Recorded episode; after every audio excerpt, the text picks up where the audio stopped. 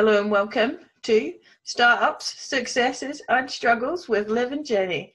This is the woohoo! This is the podcast where we will talk about our lives as young female entrepreneurs in 2020. We'll talk about our successes, our struggles, and everything that's come in between. And we're hoping to get some guests on to discuss some interesting things in the future as well. My name is Liv, and the other voice you are hearing is my business partner, Jennifer. Jenny. You can call me Jenny. You don't have to be formal. yes. Um, hello, I'm Jenny. Um, I am from Scotland. I'm from Dunfermline originally, but I currently live in Glasgow, same as Liv. And we both love this city. Actually, it would be nice to talk a little bit about the city. Mm-hmm. Absolutely. Um, so I studied French and business at university, and then I started our first business, Walking Tours in Scotland, which was Walking Tours in Glasgow at the time, in 2017, while we were still at university. And ever since, we have been running the businesses, but we've done a lot in between. Um, we have um, travelled across okay, 20, 30 countries. Together. Yeah, it's been a pretty good time. Started numerous other businesses, annoyed the fuck out of each other, and loved each other. Aye. It's been a good time. Yes, it has. It has. It We're coming up to our fourth birthday. I know. I know how we're going to celebrate. Last year we had such a good time. We had a birthday party in a very nice pub. we got a caterpillar cake. We wore little third birthday badges. Yeah. What are we going to do this year? I don't know. Probably drink wine remotely. Aye. Zoom wine session. Podcast. We could do a podcast about four years of entrepreneurship. Oh, we could actually. That's a good idea. Excellent. Well, in episode one, we said that we want to discuss more about our entrepreneurial journey and what sort of led us to starting businesses and wanting to become entrepreneurs in the first place. You know, I know we both studied business at uni, but I think that it, for both of us, it started, you know, when we were very young, selling sweets on the side of the road. Yeah. So, what was the first little business that you had, Jen? Yeah, just to add to what you've said, we don't really, we do talk about our entrepreneurship a lot, but we don't take the time to sit and answer questions for each other. So it's going to be and actually to see how this goes. Especially as I just asked you a question and you didn't answer it. um, well, the first thing that I remember was in my street. I set up a stall at the end of the driveway in my on my house, and I went round to the corner shop, which is called Transy. Still is called Transy, but all they sell is beer cans now. Um, what did it sell before? It was like a corner shop, so it sold newspapers and. There's no demand for that in Dunfermline. Yeah, just beer. Fair enough. they know their audience. they actually they sell the beer kegs. Oh, uh, right. That's all they sell. Literally, it's really bizarre. Um, but anyway, went around there. I bought some items. I think I spent like a fiver. I bought chewing gum. I can't remember how much it was, but let's just say it's 60p. Mm-hmm. Then I got the, I swindled my next door neighbour. He was a kid, two years older than me, I think, or three years older than me. And I knocked on his door and I was like, Do you want to come look at my stall? And he came and looked. Oh my God. For like £1.50, I tripled the cost of, of the. Wow. It's a decent markup. Was you not a bit offended? No, he took it, he bought it, he chewed some of the gum. Then, an hour later, my mum discovers that I'm outside. I don't know what she was doing in the meantime while I was in the street. And she asked me what on earth I was doing. I told her, and then she swiftly told me to stop the operation. Made me return the money. Oh. Her neighbour Michael. She actually made a loss. which is a good precedent for future businesses. But that's what I remember. I'm pretty sure I sold lemon sherbets to another neighbor, and I remember selling something to some. There was this random couple that walked past. Mm-hmm. I remember selling something to them, but I can't tell you what it is or what happened. And I money to them actually, so I don't know how much profit. I didn't at that point. I didn't know what a profit loss was. That's true. Yeah, it's just a good way to spend a few hours, isn't it? Exactly. Calling your neighbours. Um, me and my sister Helly, we had quite a few driveway ventures. The one that ended in a similar way to yours was Helly had decided that we should sell flowers from the garden. Uh, so I was just her little accomplice, her assistant in this. and we wandered around the garden, picked all of Mum's nicest flowers, and then stood at the gate whilst Mum was at work, flogging them to people as they walked past. I think we sold them all. I think we made a good couple of quid, right? and it was all well and good until Mum got home, realised all her lovely flowers had been picked. she was fuming. She was so angry. But unlike uh, chewing gum, you can't go and get your flowers back because they were then dead. So that was a bit savage. And then I used to try and sell. Um, I had this little Barbie icing bread cake kit, right? So I had these little heart-shaped cookie cutters, and I'd cut heart-shaped pieces of pieces of white bread, and then stick them together with some icing sugar and water, mm-hmm. and make a little red icing sugar two-tiered cake. That was maybe the side size of like a two-pound coin, and then I sat at the end of the drive trying to sell them for five p. Actually, buy those. Some people did. Most people did not, uh, because the trouble was is that uh, they got started attracting wasps. Oh God! So I had to give that business up because I was quite scared of wasps. Jesus. Yeah, I'm not the most successful, but it was quite good because I ate all the other ones. you just got to eat your stock. Yeah. So if you're ever in the market for a bread icing sugar cake, hit me up. I'm sure you'll have offers flooding in from no, I think so. the world. okay, I want to ask you then how, at what point in your adulthood or teenagehood did business become something that was viable or something that you thought might interest you? I don't know. I mean, originally when I came to uni, I wanted to study economics. So weird. I wasn't actually that interested in business. I wanted to do psychology and economics, um, but then it turns out I was really shit at economics. So I switched to business after first year, uh, which was ended up being a really good decision. I think, like, I think I always enjoyed selling my bits on the side of the road mm-hmm. as a child. I always enjoyed sort of doing things for money, you know, and like I did a lot of odd jobs around the house that my parents would pay me for. Always cleaning the cars. Exterior for a fiver, interior for another fiver, or both of them for seven fifty. It was a package deal. Um, or yeah, and then I think it was when I was at uni doing more stuff actually to do with business. Um, and then in 26, 2016, I think it was. Business. Sorry? Why did you switch to business? Because I was so bad at economics. Oh, right, okay because I got a D3 in economics in first year. Oh, Whereas I got, because obviously in Glasgow you have to study three subjects in first year, so business was my extra one. So I had psychology, economics, and business. And then I got my D3 in economics and I can be in business. And I was mm. like, maybe business is more for me. Fair Less enough. mathsy. Aye. And then I think it was when I went to Uganda um, to do this, I worked with Balloon Ventures, as you know, to support local entrepreneurs and sort of help them create new products, test them out, do the market research um, to sort of create something that's unique rather than just another person selling the same thing mm-hmm. in a line of five people selling the same thing. Um, and it sort of, I don't know, it really inspired me that this is a good way of life, you know, and you're in charge of what you're doing and you kind of, you control your own destiny. Um, and then I think with us starting the business just before we graduated, it was just a kind of natural next step, you know. And then the more I got a taste for what we were doing, the less I wanted to work for someone else. Yeah. yeah. What about you? Um. So when I was at school, I took business at a higher level. Yeah, I think at a higher level because you can't take it in standard grades in Scotland, which is GCSE, not GCSE, A level level in England. Mm-hmm.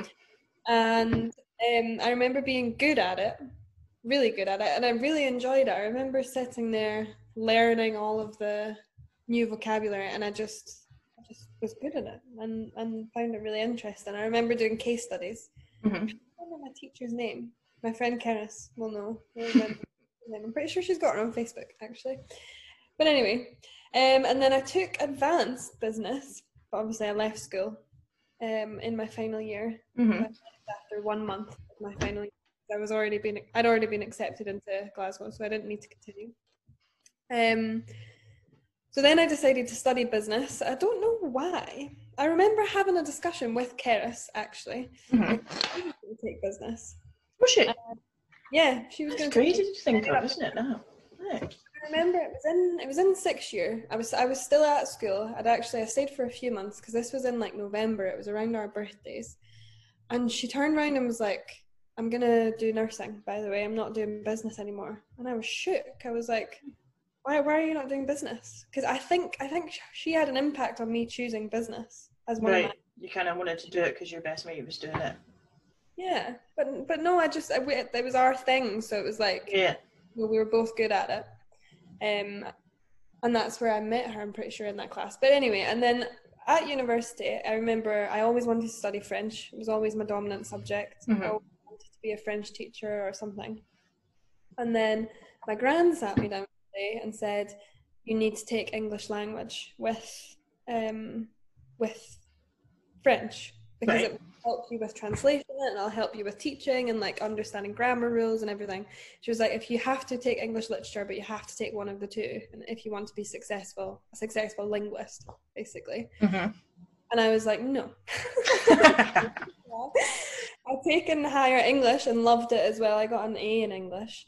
Um, but I wanted to take business instead. So I took business. I also took sociology, where I could have took English. So. Right.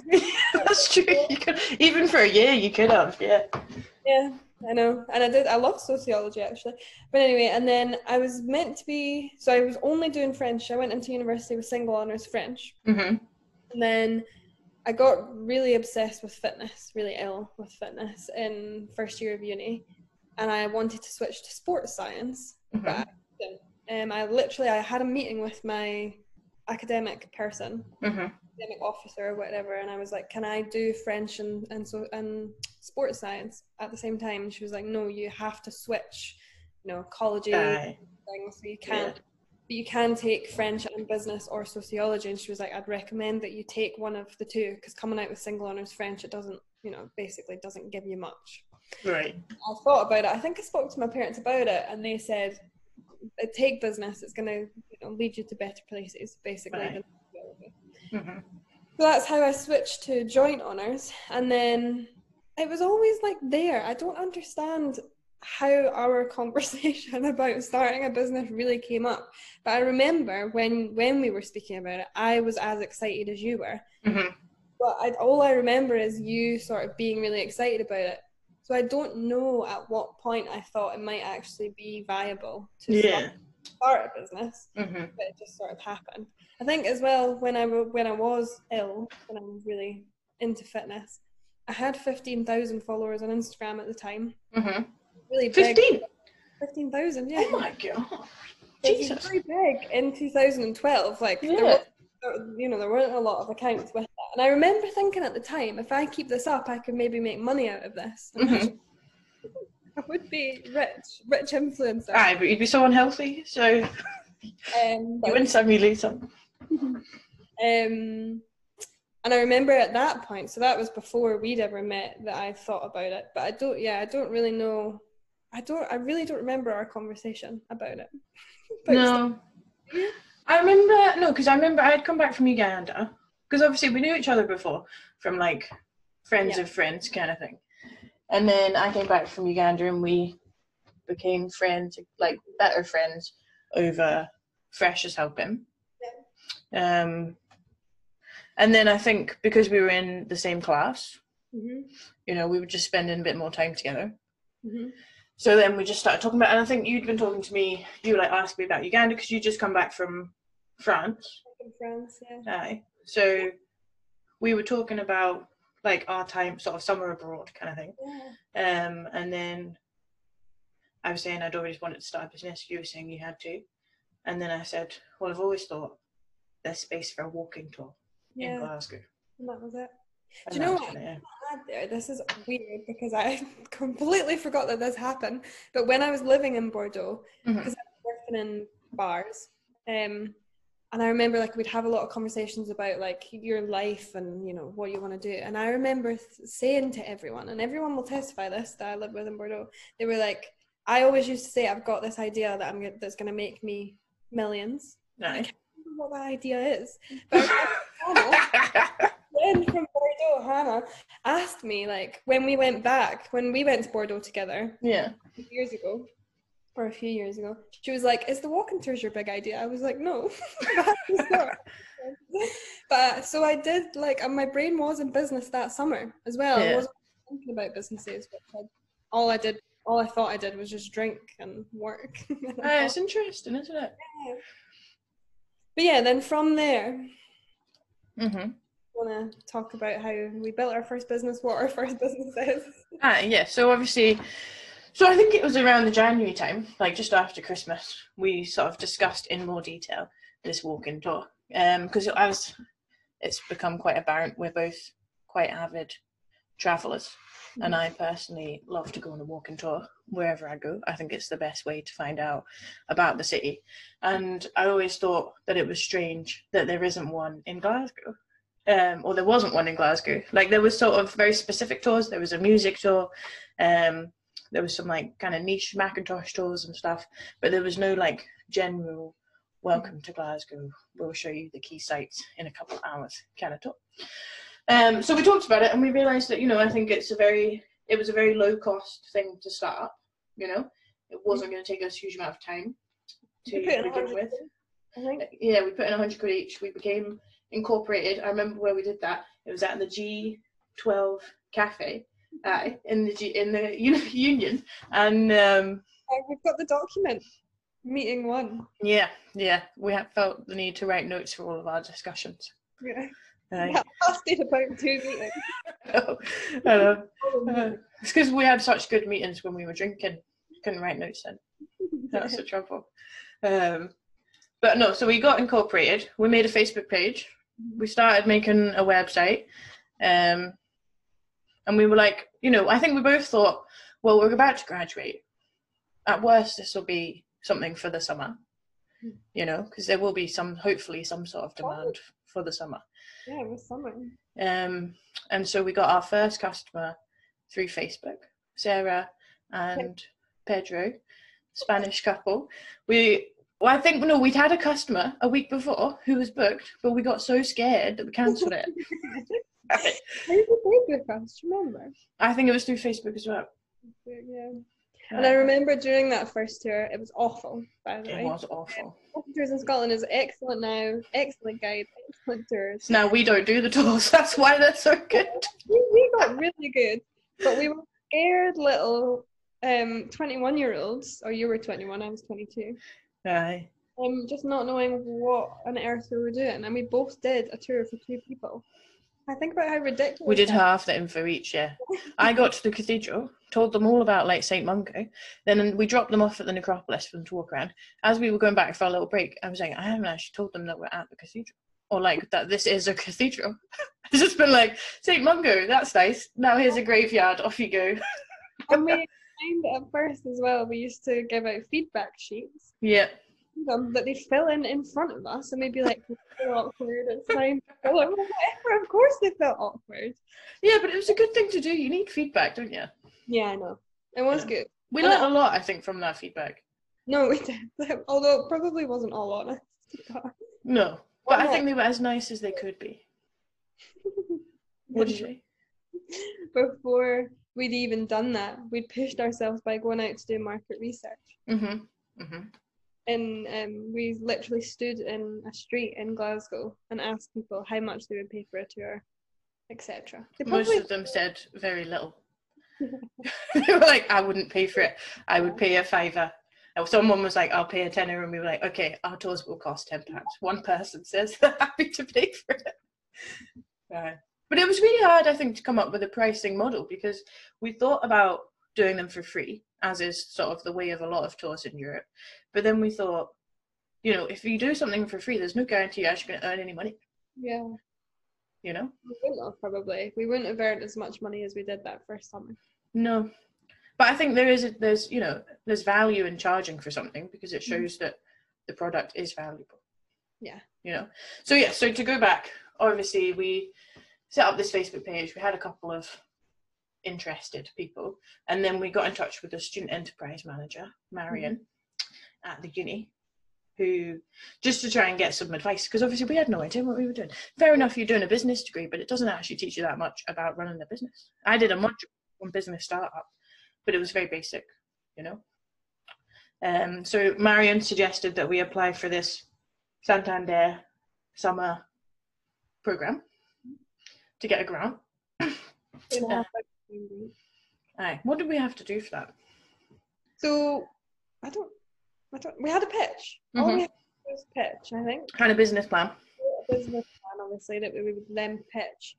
Um and that was it. So we we I don't know I don't really remember working on the business plan, but I oh, remember I do. Yeah that was time consuming. It was all the projections we had to make and yeah. like plans for the future. It's quite fun to read. I read it a few months ago.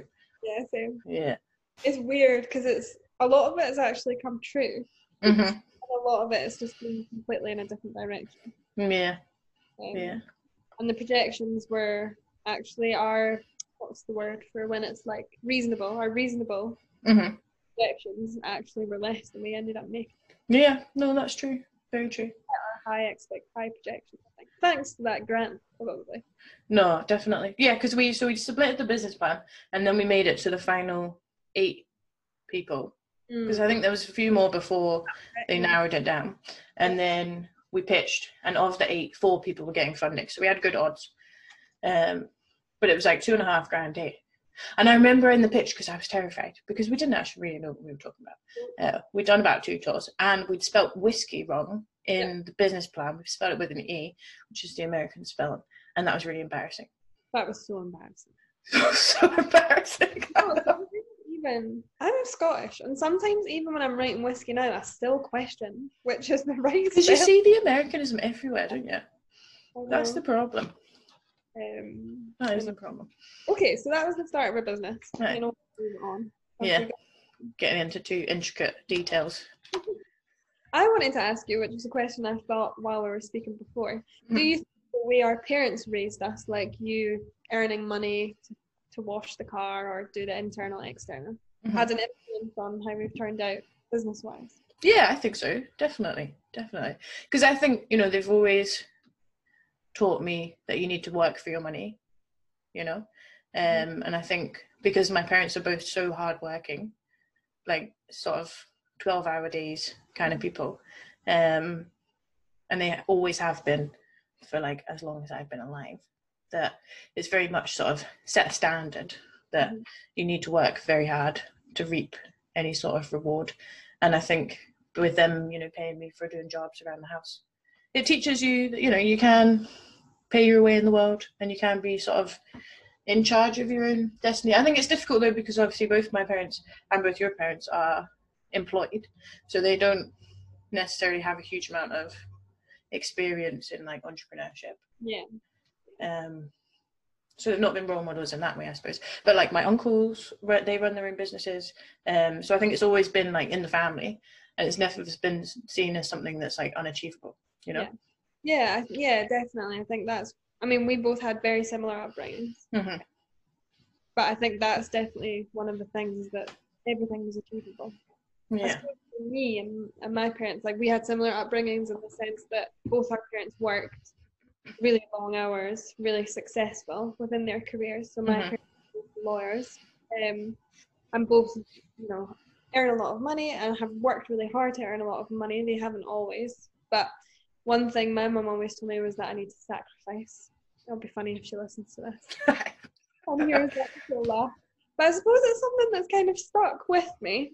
Um, that you kind of need to sacrifice some things. Mm-hmm. I suppose it's helped me realize that one thing I don't want to sacrifice is my happiness for work.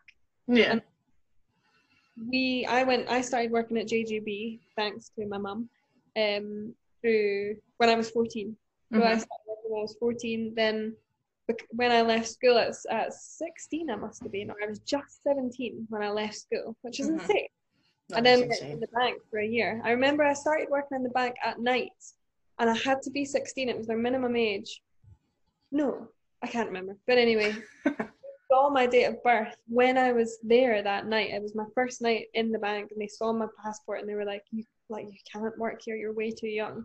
And I was mm-hmm. like, like quit another job take this. You have to let me work here. And they let me work. All right. That's a bit concerning, isn't it, for their policies? I'm pretty sure it was 16. And it was just too young. Like, it wasn't their policies. I was within policy, I think. Right, okay. Like, you're 16 years old. What, Angry 16 year old demands you must give her a job. then I worked um, full time until I went to university. And mum always said that I needed to work throughout university. So I continued with bank jobs throughout Mhm. university. I did summer jobs. Obviously, I went to I taught in France and went and worked in bars in France. So we both always worked. Yeah, yeah. And they instilled that in us that we have to work. No, that's true. I think I got my first job same age as you at 14. I was coaching cricket, and then I did my four week stint in McDonald's, which was for my three pound sixty seven an hour, and my six quid bus. So I made six quid for four hours work, which was just appalling. And I came home smelling of chips every day. That's the worst. It was disgusting. Just earning six pounds. I know. We always say this is that if you hadn't worked in McDonald's and I hadn't worked in the bank, we would not be where we are. You have to work a shitty job to Aye. do better. No, that's very true. Especially in like hospitality jobs. You know, I think we've both done our fair share of working in bars and being waitresses, and Yep. it's that sort of environment, isn't it? And I think you can tell with people. You know, you can tell if you meet someone it's like you've never worked a day of retail or hospitality in your life because they're always the rude ones. yeah, they're always the mean ones. Definitely. And even the bank adds value because it's a, maybe it's a very Dunfermline specific. I think it's a very UK wide thing. Then a lot of small towns, people will get stuck in jobs, Mhm. in you know the bank or whatever, and it's Especially call call centres. eh, yeah. center. That's all I was doing. Was well, first it was data entry and then call center, but it's that sort of menial work. You're Yeah. a call, you know, and a lot of people get stuck in it because it's not badly paid. and you Mhm. know they're happy good for them but it made me realize that i was i couldn't live my life doing that Yeah. Yeah. Well, I think it's interesting, and we should maybe discuss this on another podcast. Mhm. Is like the balance between working to live and living to work. yeah You know, what is the perfect dynamic? Is there one? we'll do that come in coming soon to a podcast That's You're Nietzsche. down for us Uh. um, okay our next thing that i wanted to speak about as well is this question hmm finish what is your ultimate dream for entrepreneurship Well, that's a big question. I think that's a really difficult one because I think you, I think your uh, your ultimate dream. Well, for me, it very much depends on where I am at the moment. mm-hmm. You know, but I think maybe long term is I want to be entirely self-sustaining Mhm. through my entrepreneurship, financially free financially free, and also able to support other people that are wanting to get into business. You know, we've discussed this a lot. It's just creating sort of incubators and funding for people who are like us and were like us when we first wanted to start a business because I don't think there was much support out there uh, for people like us. So it was just, yeah, I think that's a dream is to have sort of financial stability, to be doing something that like makes a difference to people, um, not be exploiting anyone. yeah i mean it's not we're not exploiting anyone now No, I know, no, I know. that sounds awful. But you know what I mean? It's like giving back, you know, and it's like doing something that benefits not just yourself, but benefits a whole host of other people. Yeah. Yeah. Yeah. What about you? discussed that a lot.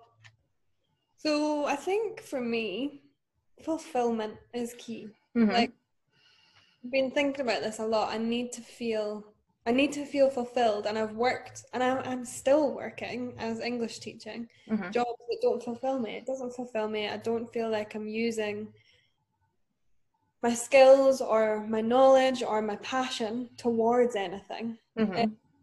And if I have a business and an entrep- uh, and I am an entrepreneur that has businesses that fulfill me, then I'll, that's my dream. All right. And I think on another side to that, like financial freedom is, you know, massively important. Mhm. Mhm. But I don't want financial freedom through, you know, selling sh- crappy AliExpress Yeah, no, I get you. Price. Like, that won't fulfill me as an entrepreneur. And yeah, I could make a million pounds, but even uh, with you know millions of pounds, if it's not something that I care about, then it's not going to be for me. Yeah, no, I get you.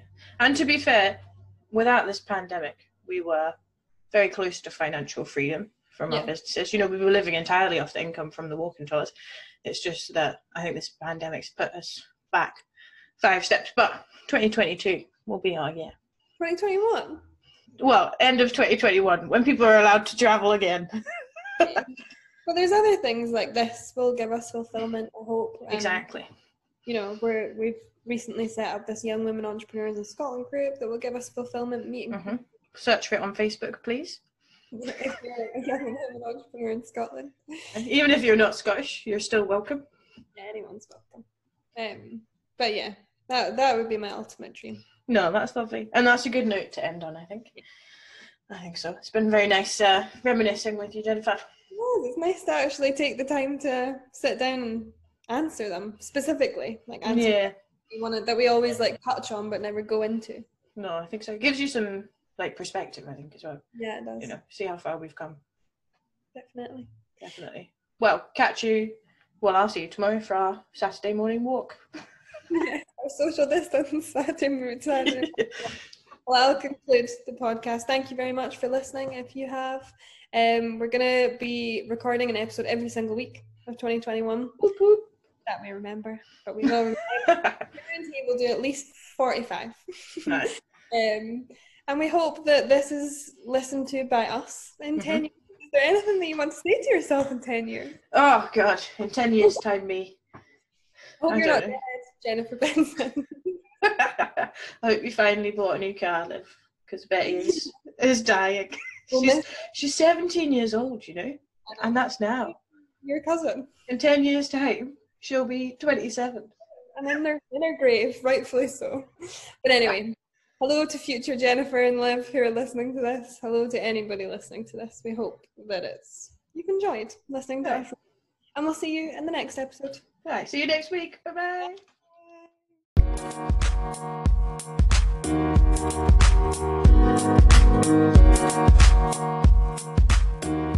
back.